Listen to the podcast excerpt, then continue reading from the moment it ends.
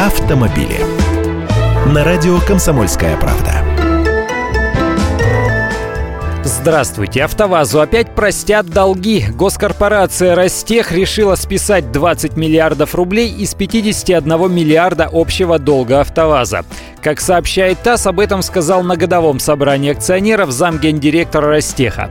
Прямо так и объяснил, что возможности бюджета РФ для оказания адресной финансовой помощи АвтоВАЗу в этот раз ограничены, поэтому Ростех, как совладелец, принял решение списать с автомобильного предприятия часть многомиллиардной задолженности. А Ростех это не частная лавочка, а госкорпорация. Откуда там деньги, вы понимаете. Как и у любой другой компании, у АвтоВАЗа есть возможность попросить деньги в кредит у банков, например, или у материнской компании Renault Nissan, которая вместе с Ростехом является совладельцем АвтоВАЗа. Но есть, оказывается, и возможность списать долги. Предвижу ваше ликование. А в это время на АвтоВАЗе сообщили, что с 1 июля этого года на предприятии на 6% повышается заработная плата сотрудникам, кроме управленцев.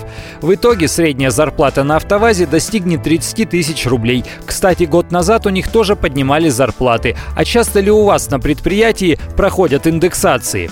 Сейчас на «АвтоВАЗе» установлена четырехдневная рабочая неделя, а с конца июля все сотрудники предприятия уйдут в трехнедельный корпоративный отпуск.